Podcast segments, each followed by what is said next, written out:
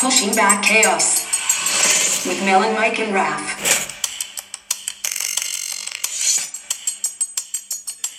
Welcome back to another episode of Pushing Back Chaos with me, Paul Mel McFadden.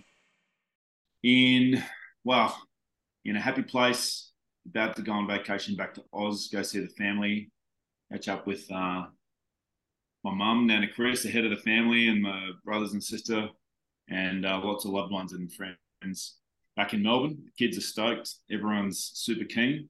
There's lots of positive energy flying around. It's one more day of work, and then I'm off. How are you going there, Tio? Good to see your smiling face, mate. Yeah, I'm good, man. Just a couple of days off. Celebrated my birthday not too long ago, which was lovely. Had family over. Ate too much cake. Ate like a total fat body. But I guess it's good to do that from time to time. It's funny that your birthday is 1st of April. It's just such a coincidence, you know, the literal April Fool. For those of you out there, if anyone wants to send April Fool's birthday messages to Tio, just send them to the usual place. We'll make sure he gets them.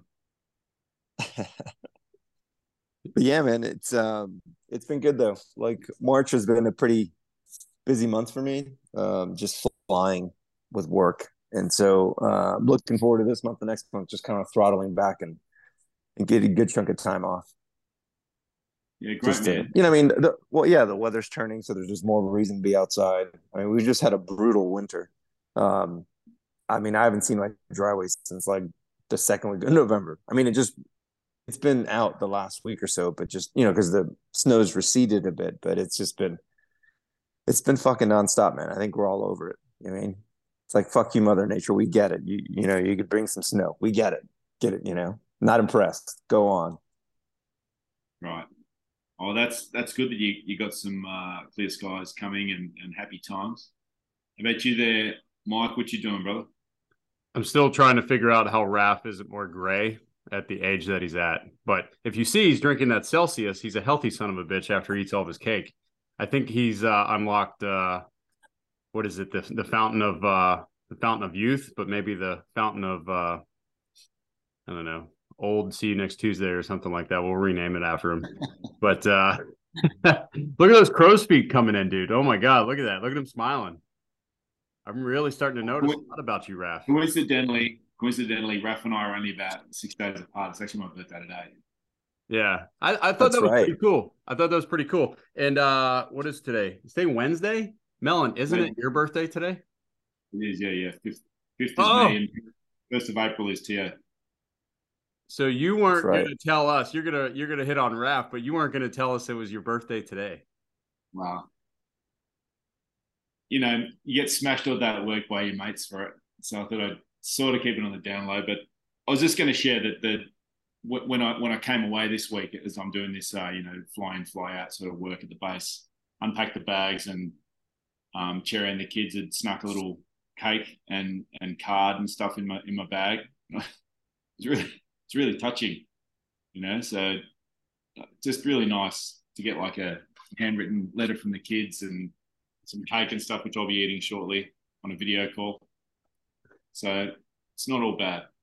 It's not all bad.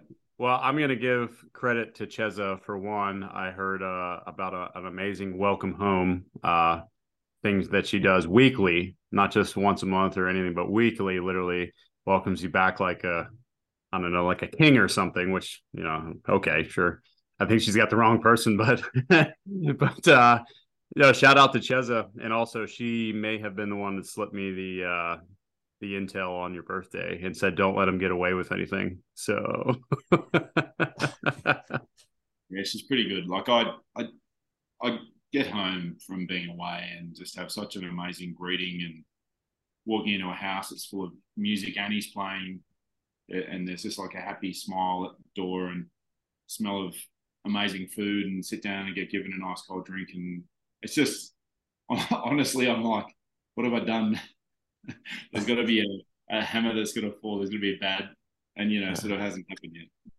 So it's definitely a really nice thing to get home to the family every time, and you know, everyone's sort of pulling their weight. The kids are pushing on. They're at 16 and 14 now, working hard in school, and they get their part. The contribution they're making for the family is that that dedicated schoolwork and getting into the homework as early as they can. Michael with his rugby and sport, and Annie with her music. And they see mum doing her part, just running an amazing house and nurturing, and obviously see me going out into the world, getting resources for the family and so on. And it just, I don't really know.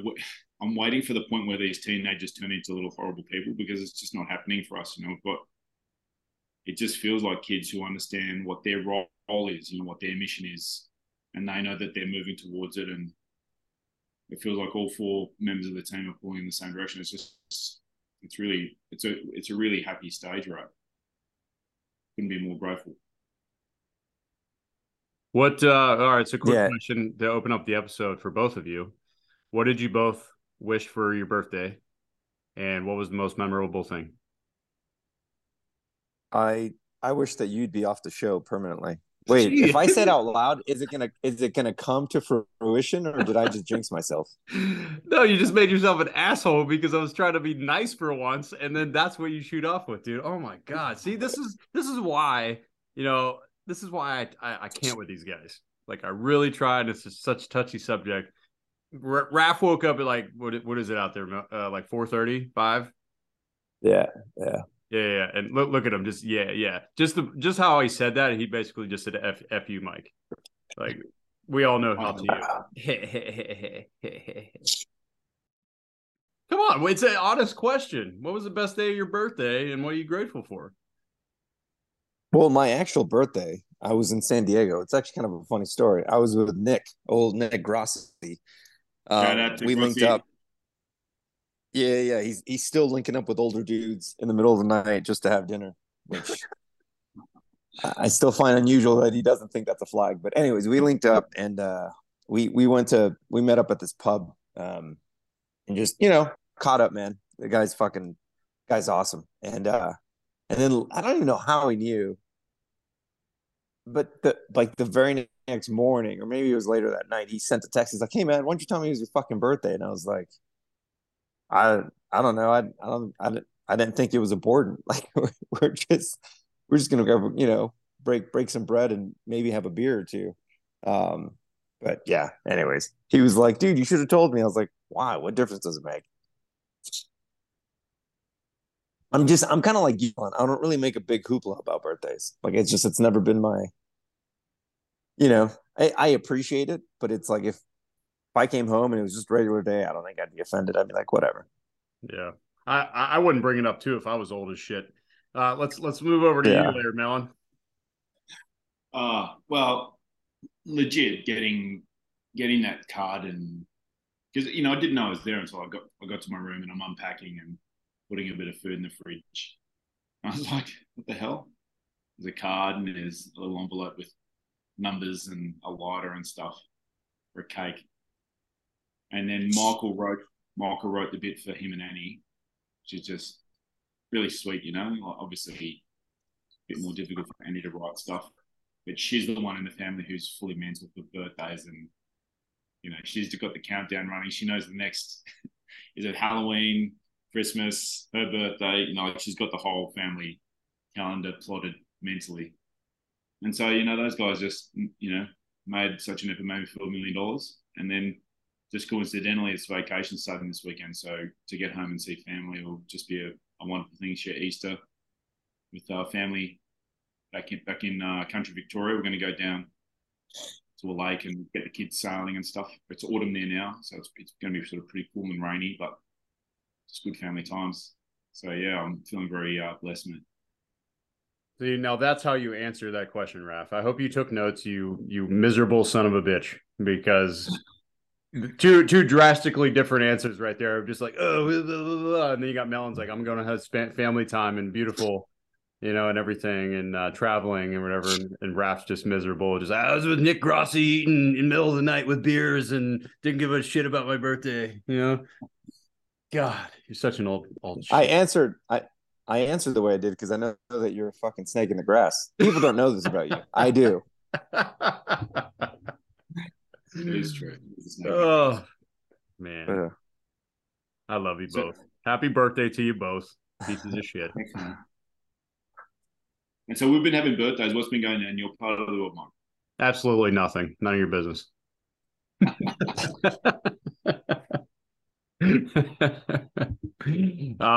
Just lots of work, man. Lots of work. I'm very busy now, and I'm going to be going busy until the fall time. Not a lot of breaks, not a lot of personal time. It's time to dig in and just, you know, the grind has already started for me a couple of weeks ago. And, you know, like people say, man, it's like, I'm in it. There's no throttling or anything. It's like, I'm in it. And just trying to balance personal life with this schedule was tough. One of my best friends is getting married this upcoming weekend, and just completely honored to ask me to be his best man. And I don't know how that is. I mean, maybe for women, it's like, oh, I wish I could be like a maid of honor, you know, like this is a big deal. But I don't know. I'll just be honest, man. For me, you know, I always kind of wondered, like, I wonder if I'll ever be someone's best man in a wedding or something like that. That's an honor, man. And the fact that he asked me to do it, like I kind of got tears in my eyes, because I was like, dude, you know, he's got a brother, he's got other people and whatever. And it's just like, you chose me, you know. And he's like, no question. And just to know that, you know, he thinks of me in that light after what, 21 years of being best friends, it's like no greater honor. So I'm going to be heading up this weekend to go to that and be part of it. But, you know, short-lived. I have to leave shortly right after the ceremony, and to be back for something for work. So kind of sucks, but I'm also not going to miss that opportunity to be there for him and celebrate with him. So that's probably the biggest thing on the horizon right now that I'm excited for. And, you know, just take a step back and be grateful from all the chaos, dude, that there are good things happening. So it's good. It is a massive honor to be asked to do that. I agree. I think it's big for women as well. And definitely when you're in that era when your friends and family are getting married and being asked to be someone's best man, and who we asked to be our best man, like, that's a really big deal, I think. And obviously all of his other people must have been sick or out of town and have to fall back and go to fullback position 10, which being you. Yeah, I didn't have the heart to tell him that he called Melon and I, and Melon came because he's going to Victoria and I can't because I've got to fly. I've got to drive my little cart around the airport. So I mean, we try to let him down as nice as possible, because all he said was like fuck, and then he mumbled something about Mike, and then he said fuck, and I was like, I'm sorry, man. I got to drive this cart or else I'd be there. Let's move on with the topic. All right. I don't need to sit here and take this shit.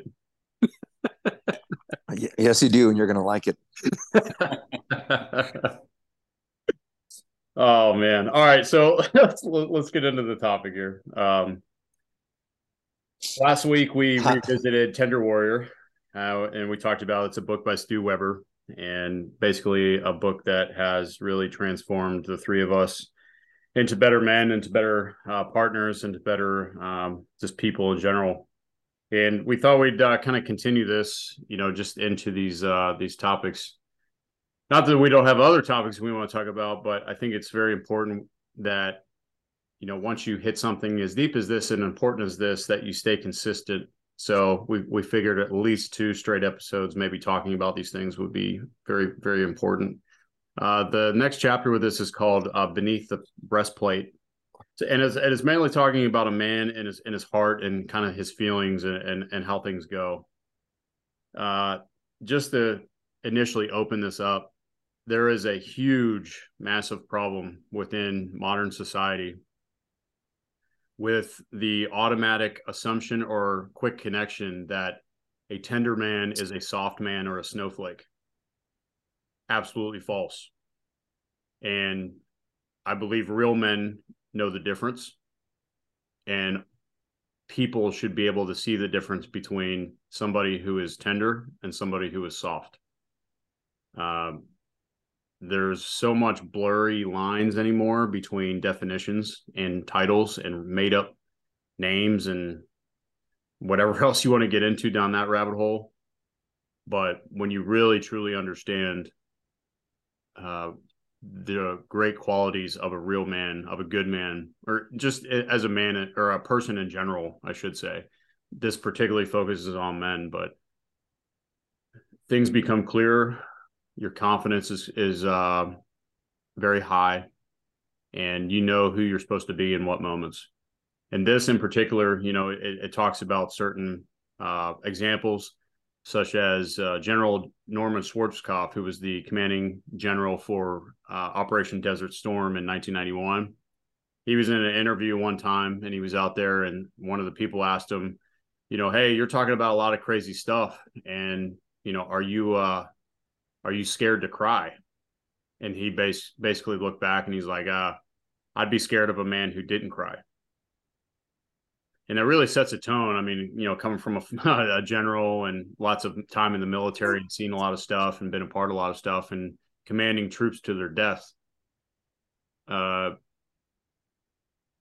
really makes you think, like, who would you want to be around as your father? Who would you want to have around as your partner or a son or a friend or a teammate? It's like, do you want a mindless robot going out and just doing, you know, at sometimes you got to do some terrible things to terrible people, and you have to live with that ultimately. But if you see no reaction, if you see no hesitation, if you see no, you know, post processing of what happened, and someone is just cold and dark, I would be pretty scared of that person. Because I don't know what the hell you're thinking. I don't know where your values are. I don't know what you think is right, what's wrong.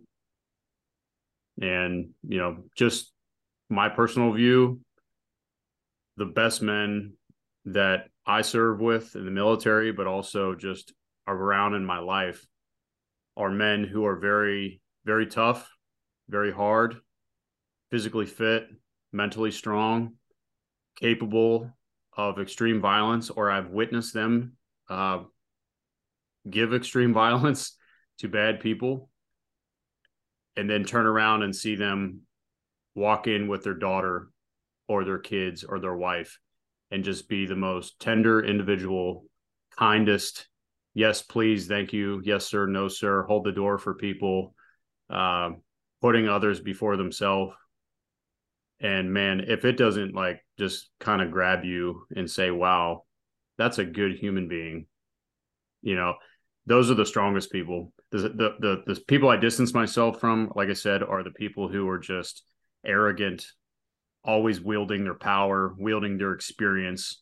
Do you know I'm a hard son of a bitch? Like constantly throwing it out there. It's just like, if you have to tell somebody that you're hard, if you have to tell somebody that you're tough or what you did or some, you know, the extreme violence that you put on somebody and you have to brag about it, you have a lot of work to do. And, you know, take that as you will. I don't consider myself anything special. I don't think Raff and Mellon really do either, but we've been around a lot of amazing people and positions way farther than ourselves with a lot more experience. And that is not the way to do it.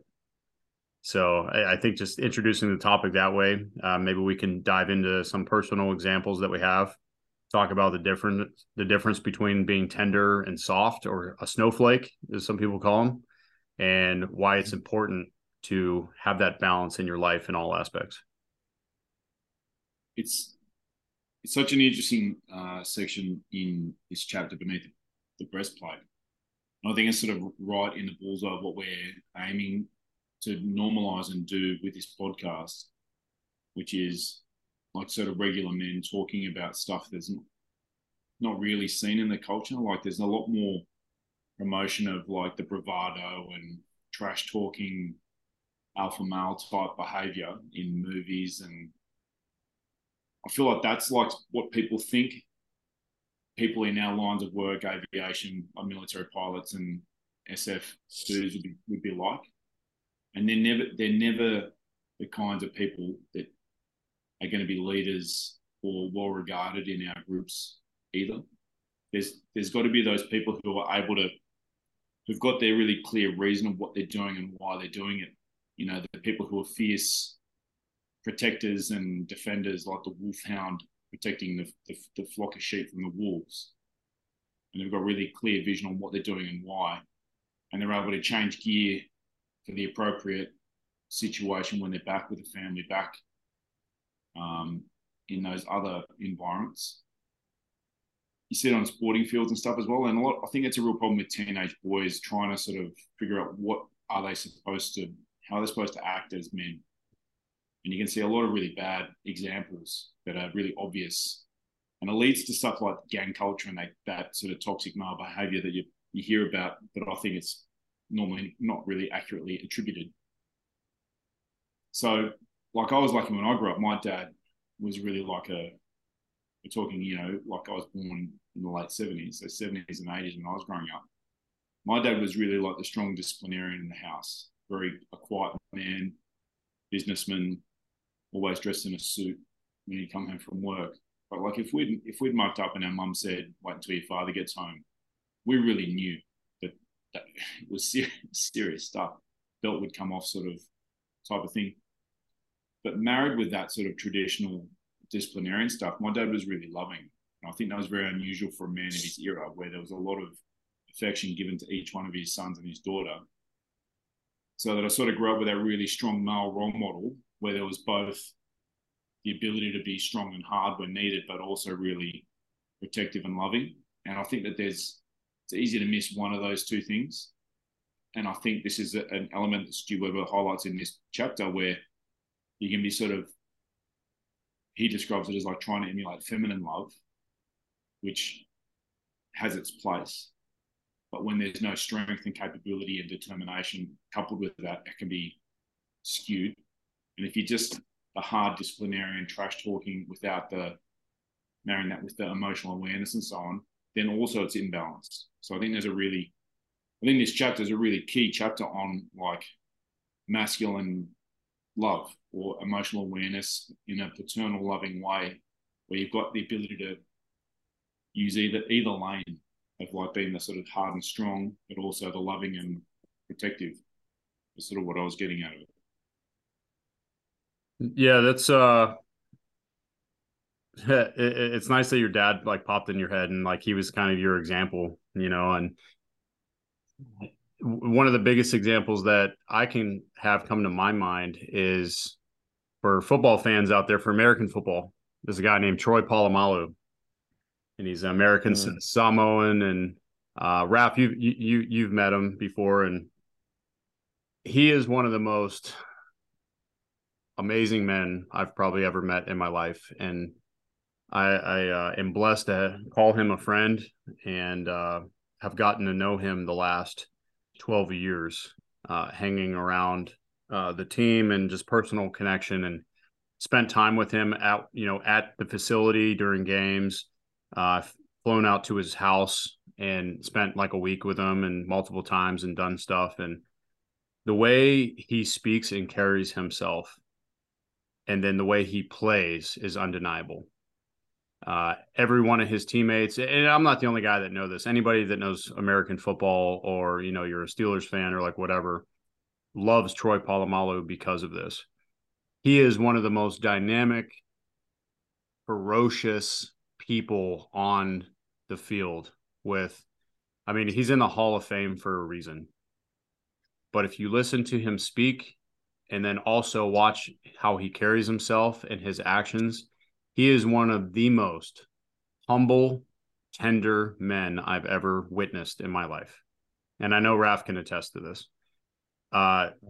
Melon, you were kind of talking about, you know, admitting, you know, whether it's like sport or anything else, but it was, you know, how you should be. And Troy actually sent out a video. This is from a while ago, but it's recirculating. And when he was growing up, he was playing football, and I think this is when he lived in Oregon, and he was out on the field, and he had some of his cousins and his family around, and this dude like got up and was like trying his hardest, and Troy was like, I hit him so hard and laid him out, and I stood over him, and I was like, and I said, F you, and walked away. And then he's like, we got into the car afterwards and we're driving home. And he's like, I was so excited and so proud to tell, you know, my family in the car of, man, I lit this guy up. I hit him so hard and I stood over him and I said, F you. And his whole family turned and looked at him and were like, Troy, that's not how you do it, dude. What are you doing? Like, it's a game. And like, what kind of man are you being in this situation? And he's like, I never forgot that. And he's like, if I would have hung on to that, or maybe they would have encouraged me to treat people like that over a game, and not respecting your teammate or having anything, I wouldn't have viewed professional sports the way I do. And this isn't coming from a guy that played 5 minutes of football. This guy was a perennial Pro Bowler, two-time Super Bowl champion, and currently in the Hall of Fame. Like, this guy backed up every one of his actions and with his words, his entire career. And he is just, he transcends football. He's just an amazing human being. And just to watch him by example, he's a very God-fearing man. He aligns himself with those values and principles of who he's supposed to be as a man. He's a wonderful husband. He's an amazing father. And I watched him with both. And, he's somebody that I try to aspire to be like. I'll never be him, but I truly aspire to be like him because of things like that. And he's open about speaking about it. And that's a huge difference between a lot of men, is nobody wants to talk about being tender, because it's automatically viewed as, well, this dude's soft, you know, he's a pussy, he's this, he's that. I don't want him around me. He's a liability. It's like, no, the guy who can come out and speak tenderly about feelings, about hard stuff, about his life, about his love, everything. To me, that is a potentially dangerous, in a good way, man, because that guy has power and control over whatever is given to him, versus the sporadic guy, which we talked about Peterson saying, you want to be the most dangerous man in the room, but know how to control it. And you let that monster out when required, but then you should be tender and kind with women and children. Absolutely. If you can have the power to control that, God, I admire you, because it's the loose cannons. Those are the ones I worry about. Yeah, I think Troy is probably the best example. I'm actually glad you chose him, Mike. I didn't even think about Troy, but I remember he completely changed my perception. And I'm not saying that all NFL players are like him, but up until that visit where you invited me to go with the team to go visit, with the Steelers, up until that moment, I literally just assumed all NFL players were about, hooks and blow. And that's how they spent like all their weekends. And Troy was literally one of the first people I ended up meeting and having like a legitimate conversation with, not about football. We just talked about anything. Actually, we mostly talked about surfing. But I noticed that within the first 3 minutes, I had met his wife. I met his two sons. I'd met, I think there was another relative that was there. It was like an immediate instant, just like it was so, I think it might've been his mom. Was his mom there by chance, Mike? I remember we were just sitting there talking in the hallway when Pat and those guys gave him a rifle. Yeah, it was his wife's mom. Like, yeah, okay. But the point being though is that they were just, the whole family was just an authentically, genuinely just kind, very loving. There was nothing fake about him.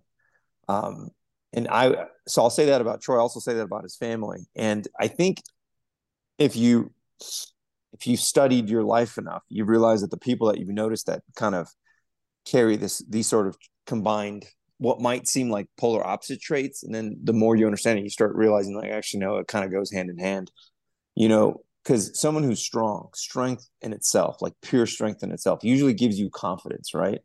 Because you gain it through, just constant failure, constant just sheer force, constant just putting yourself through the grind. Eventually you come out the other side of that. And you realize like, holy hell, I'm strong. And I'm not talking about just physically strong. I mean, like mentally strong, all the attributes that come with strength. It's not just physical, but obviously physicality is something that's very obvious and something that a society cherishes. Like I know, and I'm going to go on a segue here. I know that right now we're doing body positivity. You should totally be a fat body. But the truth is that's just on the surface and no one really means it. We respect you when you're completely in shape because we know that it took real discipline in the gym, in the kitchen, you know, with your sleep, with your daily protocols to get to that physique, right? Like, so don't be fooled by this body positivity bullshit. It's literally the fastest way to the grave. But anyways, like I said, that's a segue.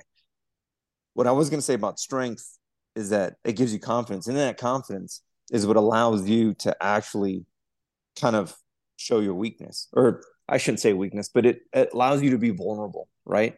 And it's completely conversely the other way, where if you're weak, you don't want to show your vulnerability because there's no strength that gives you the confidence to do so.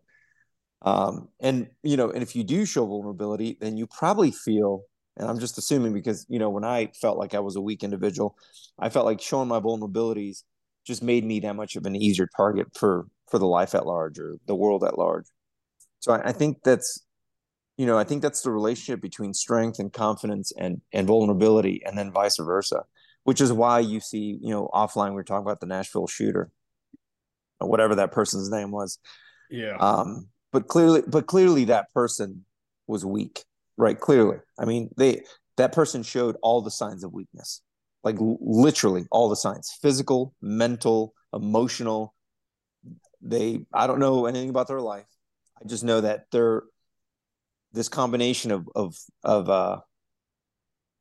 weaknesses culminated in this horrific event where they killed, you know, three kids and three adults, just for no reason other than they're just weak. They're pieces of shit. And do I blame them?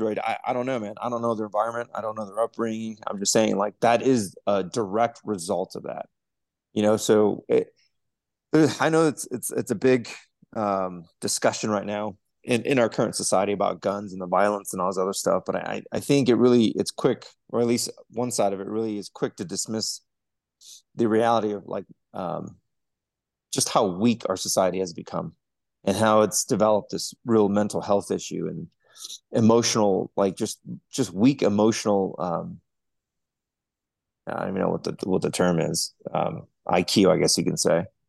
And we're seeing the results of this, right? High divorce rate, fucking just unsolicited murder of innocent children, like in the dozens. I mean, it all can be traced back to a weak individual. Yeah. And so I think that, that's the extreme polars of it. But I think that this chapter, like you say, really does a really good job of marrying, you know, what I think men should strive to be, which is strong and powerful and protectors. And then when you need, like Mike said, you know, come in with immediate level of violence and force to stop any sort of evil going on within your community. But at the same time, use that tenderness to connect. Because at the end of the day, man, it's all about love. Like, let's be honest. Everything we do, like everything you do, is to connect with the people you love with, whether it's your friends, whether it's your wife or your husband, whether it's your children, the things that you do every day, whether it's going to the job to get money for the house, for the activities so that your kids can go do it. It's because you love them. You know, you're not going to go and grind through a job just for the sake of grinding through the job because you love money that much. I mean, there are sociopaths like that, but that's a very, very, very, very small number. Most of us do the things that we need to do to be around the people that we love and express our love to those people. And we do that by going, hey, I just worked, you know, an extra shift to provide for you guys. That's our language of love sometimes. But anyways, love always comes back to the ability to touch. And I think touch is a big piece. I think that's the part, Mike, that you might be talking about, where it's misconstrued, where it's like, oh, you're soft because you want to show vulnerability, but the truth is everybody needs to be touched. Everybody, whether it's a hug or a high five or a kiss to your wife or your husband, you know, there's something very powerful in that touch. It's the instant communication of we belong together. We're part of the same, whatever it is, without saying anything. Yes. You know, whether it's a squeeze in the hand, a kiss, a hug. I mean, it's like saying, dude, I'm part of you, you're part of me. and we didn't say a damn word about it. Like, we just know it just through that, you know, that sensation. So anyways, yeah. I think this is a fascinating chapter. Melon, real quick, I just want to toss it. Everybody raise your hand if you're listening, if you don't like being hugged, if you don't like being appreciated, if you don't like someone holding your hand or telling you it's going to be okay after a bad day, or, you know, something like that. Like, everybody's hand should be, you know, should be down. It's like, dude, I love having that. And Raph, you hit it on the point when you said lacking IQ.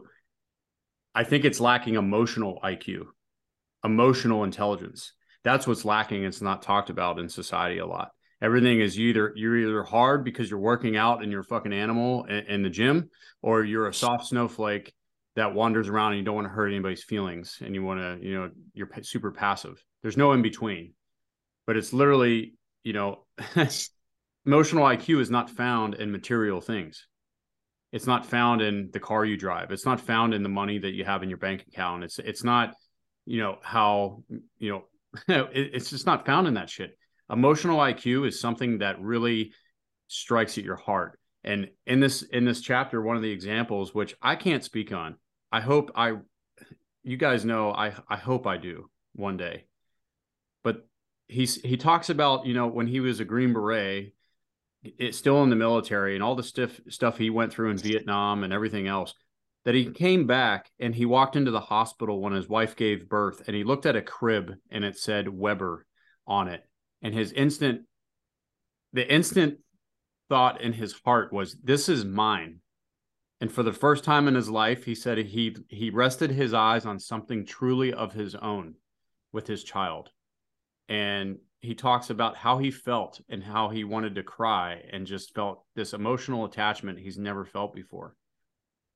That's not in money. That's not in anything that you can build or whatever. That's something that is so intimate in a connection and a relationship that builds that emotional intelligence that Raph brought up.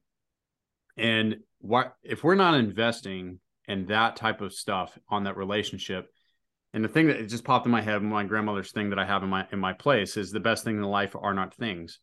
If you're investing in those relationships, in that feeling that Stu is talking about, looking at his kids for the first time,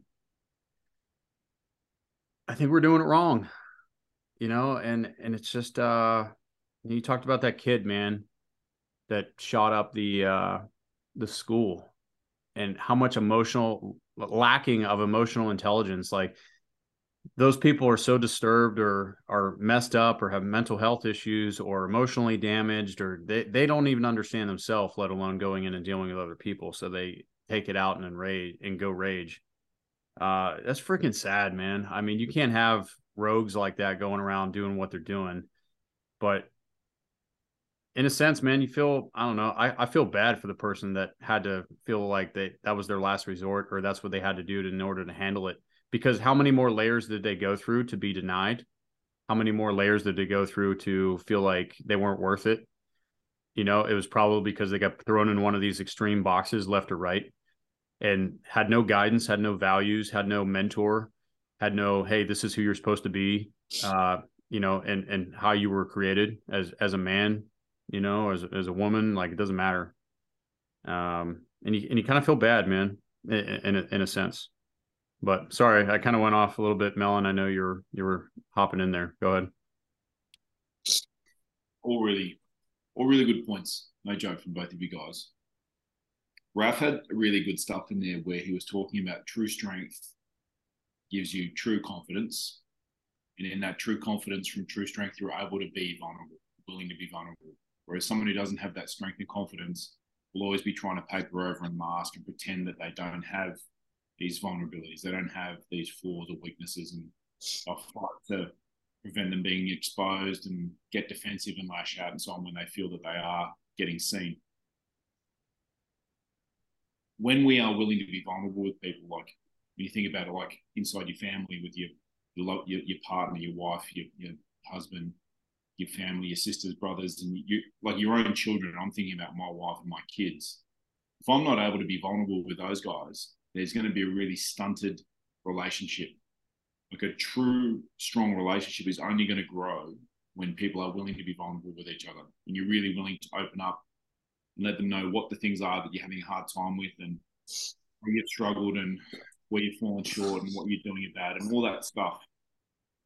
And especially as a parent, especially as a father, for the children to know that, you know, you've had hard times and you've struggled with things, because otherwise you can create that situation where there's that implacable sort of strong masculine force in the family, and they don't get any of the difficulty, they don't get any of the struggle, they don't get any of the emotional stuff in the background. So I really feel like Raph has really hit something in the true strength, confidence, ability to be vulnerable. And I think that that's what leads to strong relationships. And, you know, I don't know much about this situation you've talked about, but I feel like anyone who'd go and attack children is someone who's emotionally crippled and has had all sorts of issues. And I think you'd probably find a lot of people in those situations, certainly a lot of people who are in prison, have no father in their life. They don't have that fatherly love. It's a strong statistic correlation. Violent offenders a lot of the time don't have that. They don't. It's a single parent, you know. And shout out to the single mums, because my mum was on her own and she raised us, and it's a hard situation. But this is what we're talking about here, about men not being men not standing up and doing what they need to do. And part of that is being emotionally available to your family, emotionally available to your children. And that comes from true strength. I have a great friend. When my daughter Annie was in the neonatal unit and, you know, like day 6 or 7, just in total shock and having a terrible time, this other big Aussie guy walked over and just put a newspaper near me and walked off. And it was just like the perfect sort of way to say hello in that situation. No crying, no questions, just left me alone. And then later he and I became really close friends, Mike Safi. And this is another former military guy. He was an armoured corps guy, getting around in APCs back in the day, and then into first aid and ambulance and mine safety and mining in Western Australia. And he really had this strong thing about his children were not going to miss out on anything. So he's a great provider, really a great man, going in, fly out, working the mines and really working hard to bring back great resources for his family. But that wasn't the only thing. He was like, my children will not miss out on anything, including all of the emotional support. And so he was a very, very loving father, a very big, immense pillar of physical strength. And then all these sort of admirable qualities around getting resources and great work ethic. But he had this real great balance about, you know, you don't want to be the one who's away all the time and not there for the kids. So he was really just a great example of these two parts that come. And so I think Raph has hit it on the head. True strength gives confidence, the ability to be vulnerable, and that leads to strong relationships. And you're not going to have those strong relationships, the things that are really going to steer people through hard times, if you're trying to pretend and you're not willing to do that work. And strong men and strong women are not just financial providers or whatever. They're providing all of that physical element of life, the necessities of resources, but they're also providing emotionally. So there's two parts for all of us to work on, I think. Great points, Melon. There is something in there that I'd like to say is, you know, during that time with Melon and his daughter in the neonatal unit, Melon was an Air Force officer and he wore a uniform. And if you haven't seen his picture of him standing over Annie's crib in it. And then also he just explained a story about the guy that came up and handed him a newspaper silently. There was a silent connection of saying hello and having emotional connection without saying a word. That's very important. And when you sit there and think about life and what we, or I should say society, really puts a spin on about people in positions or what they do, it's not who you are. How many of us that have played sports have witnessed something or had a conversation or, you know, some type of situation where you look at a teammate and you don't have to say anything, but you look and you're like, that's my guy. Like, no question. Like, oh, I love that guy because of something he did, his action, the way he made you feel, like whatever. You know, it's like a best friend feeling, right? It's just like you're proud to have that guy on your team for some random reason versus just him knocking somebody out or making a play. But it's something in between the whistles, as they say, is just like that guy is special. And that's an emotional connection, right? And they wear uniforms. You wear uniforms on a sports team. You wear uniforms in the military. You have all this stuff. The big problem that I always feel is because you wear a uniform and you're supposed to be identified as a certain character because of that uniform is completely wrong. Like there's a quote that I've heard since I was a teenager. And, you know, I used to think it was kind of corny. Like, I'm not going to lie. I think it was kind of like, oh, whatever. Time has proven it wise because of, you know, you pay attention to it and it shows its true colors. And the quote is, the uniform doesn't make the man. The man makes the uniform. And really think about that.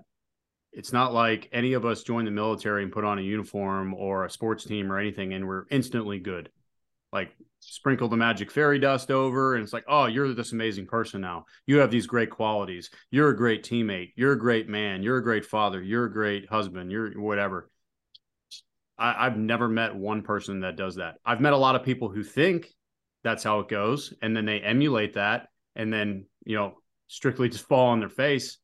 And how do I know that? Because I was partly that guy once too. That's how I know.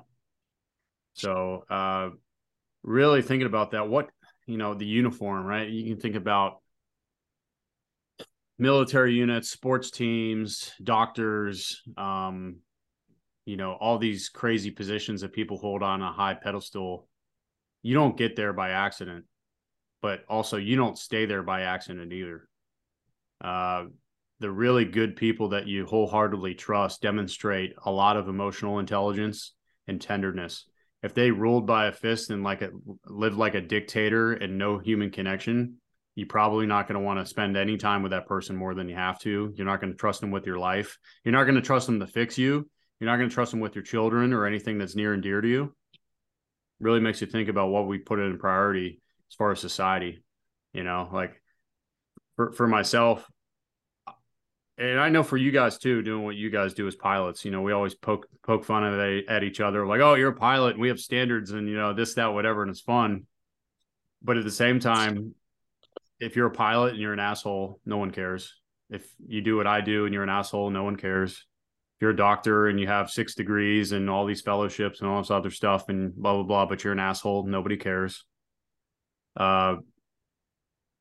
It's what's in your breastplate, you know, as Stu says, it's what's in your breastplate that really magnifies that uniform.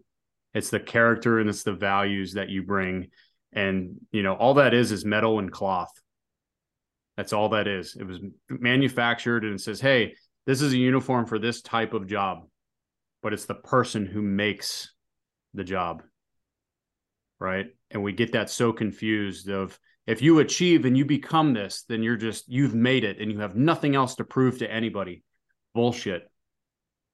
You have to prove it every single day that you belong in that uniform, that you belong in that community, that you belong in that circle every single day.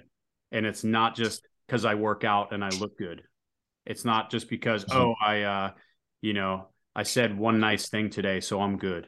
No, it's that reevaluation of yourself, who you are, what you're doing, what your purpose is, how are you handling pain, how you're handling success, how do others feel around you, how do you feel around others, you know, and you should be going to bed every night asking yourself those questions for maybe 5 minutes.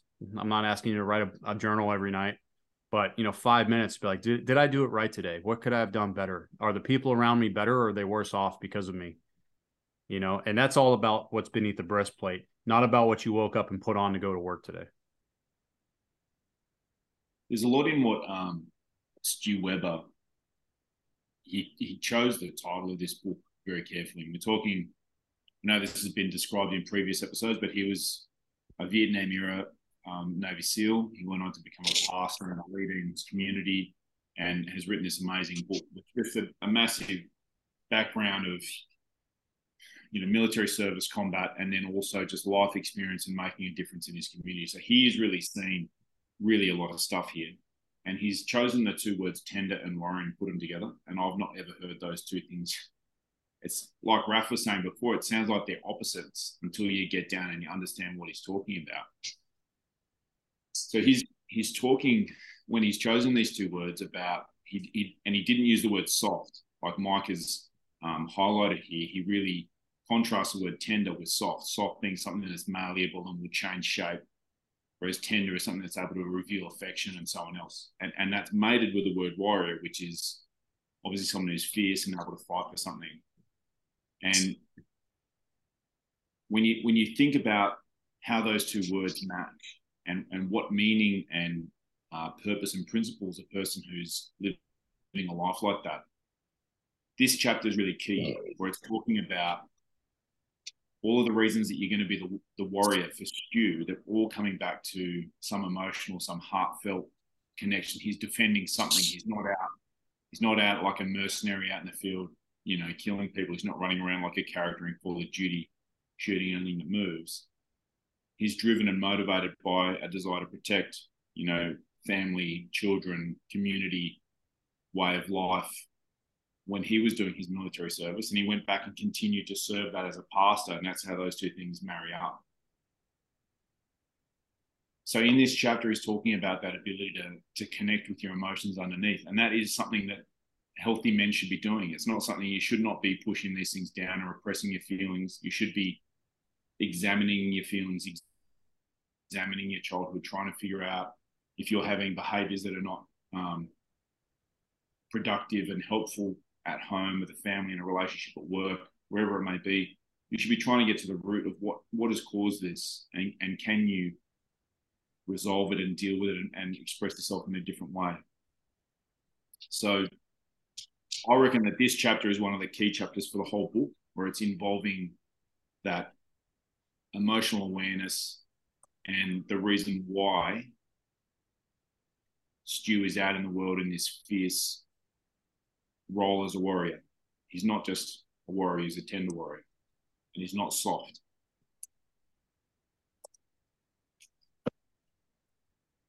One thing that I just wanted to raise here, there's a tie-in. A lot of this stuff ties in really well with Jordan Peterson and a lot of the way he looks at the world and he expresses himself. And in his current new book, The 12 More Rules for Life, there's one in there that sort of, I thought, matched what we're talking about tonight, and it's the 10th one, which is plan and work diligently to maintain the romance in your relationship. And I really see that as like a really wonderful value for men and women both to be working towards. And I think that ties in here, that it contains in that rule that it's not going to, you're not just going to have the spark of having just met someone and that, you know, joy and uplift that you feel when you're just dating and you're trying to figure out if they're the one. That's not going to sustain itself over 20, 30, 40 years. That's going to take effort, and it's going to take the kind of effort you're making in the beginning, but then you sort of can back off, and, you know, everyone can fill on down over time. And making it a point and a principle to apply in your life, where you are working diligently to maintain the romance. And I think that ties well with this Beneath the Breastplate chapter by Stu Weber, where Jordan Peterson is highlighting that without this hard work, things will just drop off and you can just end up being companions, or there's a reason why this relationship is different from all of your other friendships. Mm-hmm. And romance is a key part of it. And so this is something that men should be doing. This is not a womanly thing only. The guy should be making that effort and planning date nights and trying to remember why it was that you initially had this relationship begin, you know, why. For me, it's really a key thing in a family, you know, mum and dad. The love between mum and dad is the whole foundation that the family is built on. If mum and dad are in love with each other and best friends, then I think everything else in the whole family is going to be fine. And it can be easy with parents, especially with small kids, to like, I must focus on the kids, and you can lose that time. And so if you don't plan it, it won't happen. And I think that the rest of your family life will flourish when that parental love and relationship is alive. So I thought that was just a bit of a tie-in on the side. That's a beautiful tie-in. I mean, that's literally probably the pillar of the family right there, of like having a husband and wife being able to maintain all of that. And the first, dude, the first thing I'm thinking about is at the beginning of this episode when you're talking about Cheza welcoming you home after being gone for a few days, and like coming home to that type of warm household with family and your birthday and like everything else. Like, I know you're a 6'4" softie, you know what I mean? Like, you come home, dude, and you go from work and leaving that side, and I really mean it. You can turn it off, and you come home and you're dad, you're a husband and you're dad as soon as you come home. And I hear the way you speak about it. Like, when you come home and you're like paying attention to every detail, like, oh, she made two big meals and I had this, and the floor was clean and I noticed this, and the kids wrote me a letter and this and that, whatever. Like, you pay attention, man. And that doesn't come from, hey, I'm mailing this giant pilot, see you next Tuesday, that's out there telling students what to do and blah, blah, blah. Like, they don't care. Like, you know, yeah. like Obbs always says, the RAF, like, nobody cares that you're a pilot, RAF. Nobody cares, you know? Like, what they care about is who is the man that comes home to them. You know, they didn't, they probably shouldn't have married you because you're a pilot or because you're successful at a job. It's because of the man that you are. And if you probably ask any woman, like, would you rather have somebody that's extremely wealthy and dishonest and just a piece of shit, or would you have, you know, a man that has little to no money, but he's faithful, he's honest, he's emotional with you, he loves and cares for you, he's on, you know, all these different things. I would say mature women, I don't want to say bad women, because maybe it's just they haven't realized it yet, but I would say a good mature woman knows what is really worthy, and she would rather take the guy with no, you know, with little to no money and build from there and go up, because that base is going to be strong versus somebody that's just wielding, look at my money and power and I can have whatever I want and you're expendable and I don't need to give you my time or energy and blah, blah, blah, and go down the list. It's pretty clear. You know, and I know it's clear for me and like who I'm trying to be and my journey and reading this book and everything. So great points. And, you know, I just want to give you both kudos because you guys truly demonstrate it and you tell me about it. You're not ashamed of it, even when you fail. But I know that you're trying, and man, that goes a long way. So that's another one. I think that's a great point, Mike, is,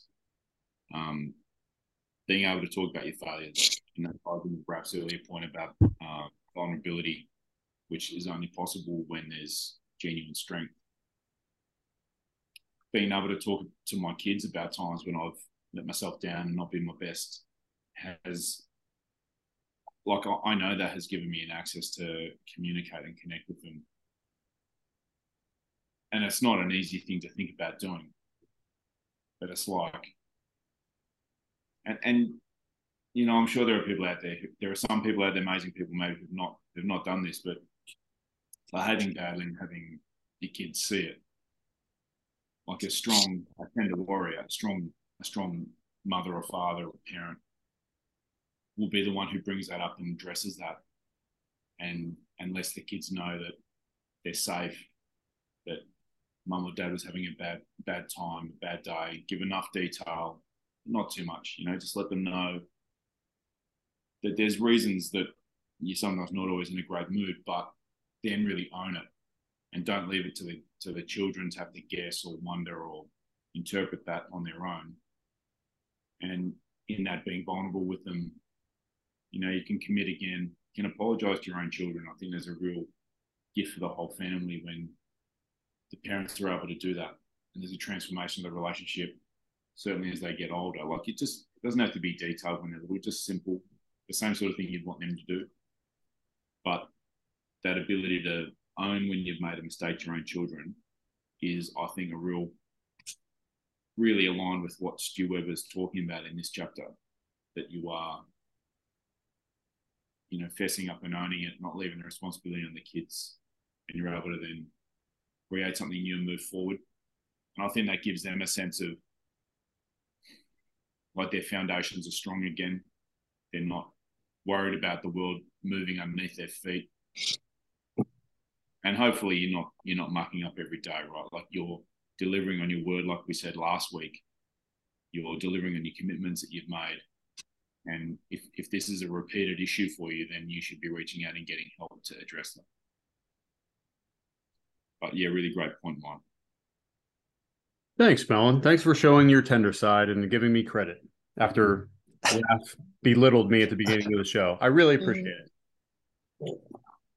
Wow. Well, we should probably wrap up. I know Mike's got... Yeah, we've got a hard out here, guys. We got super early. It was a super early start for Raph. There's lots of stuff going on. But a great episode on Beneath the Breastplate, next chapter in Stu Weber's amazing book, Tender Warrior. Were there any final thoughts or points that you hadn't brought up yet that you'd like to leave the listeners with there, Raph? Is there anything that hasn't come across you just want to drop here before we complete? No, I would just encourage anybody listening, man or woman, to read this book. I mean, honestly, I think it's hands down one of the best books, if not the best book that I've ever read.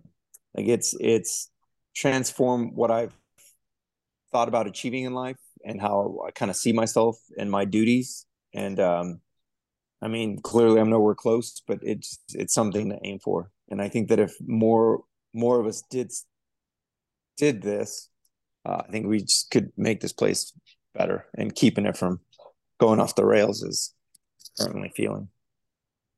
Right. How about you then, Mike? Is there any final thoughts or words that you wanted just before we close here? Yeah, I want to borrow some of Stu's questions. This I always say at the end of each chapter, he really asks some deep questions, and you're gonna get uncomfortable with some of these things. But the first question is, think of the men you know best. Is it hard for them to express or discuss their feelings, and why? Like really do an evaluation of that and the people around you in your circle, personally, professionally, and ask yourself, like, do these people do that or do they not do it? And then ask yourself why, and then maybe ask them why. Get to know them, really get to know them. Not the outside cloth and the medals or pins or whatever that's on the outside, but really get to know them. Two is, he mentions General Schwarzkopf said he was afraid of a man who won't cry.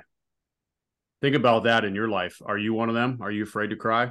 Ask yourself, what do you suppose the general meant?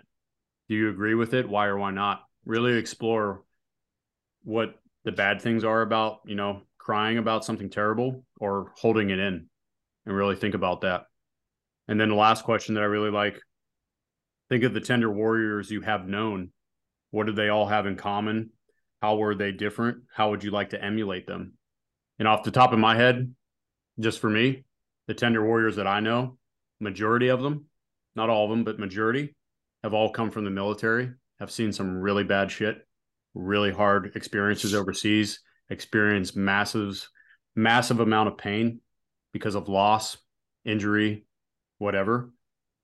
And it has morphed them into amazingly humble, tender warriors. My great uncle Bobby I spoke about was one of them. And he was a POW as a Marine in Korea for 11 months.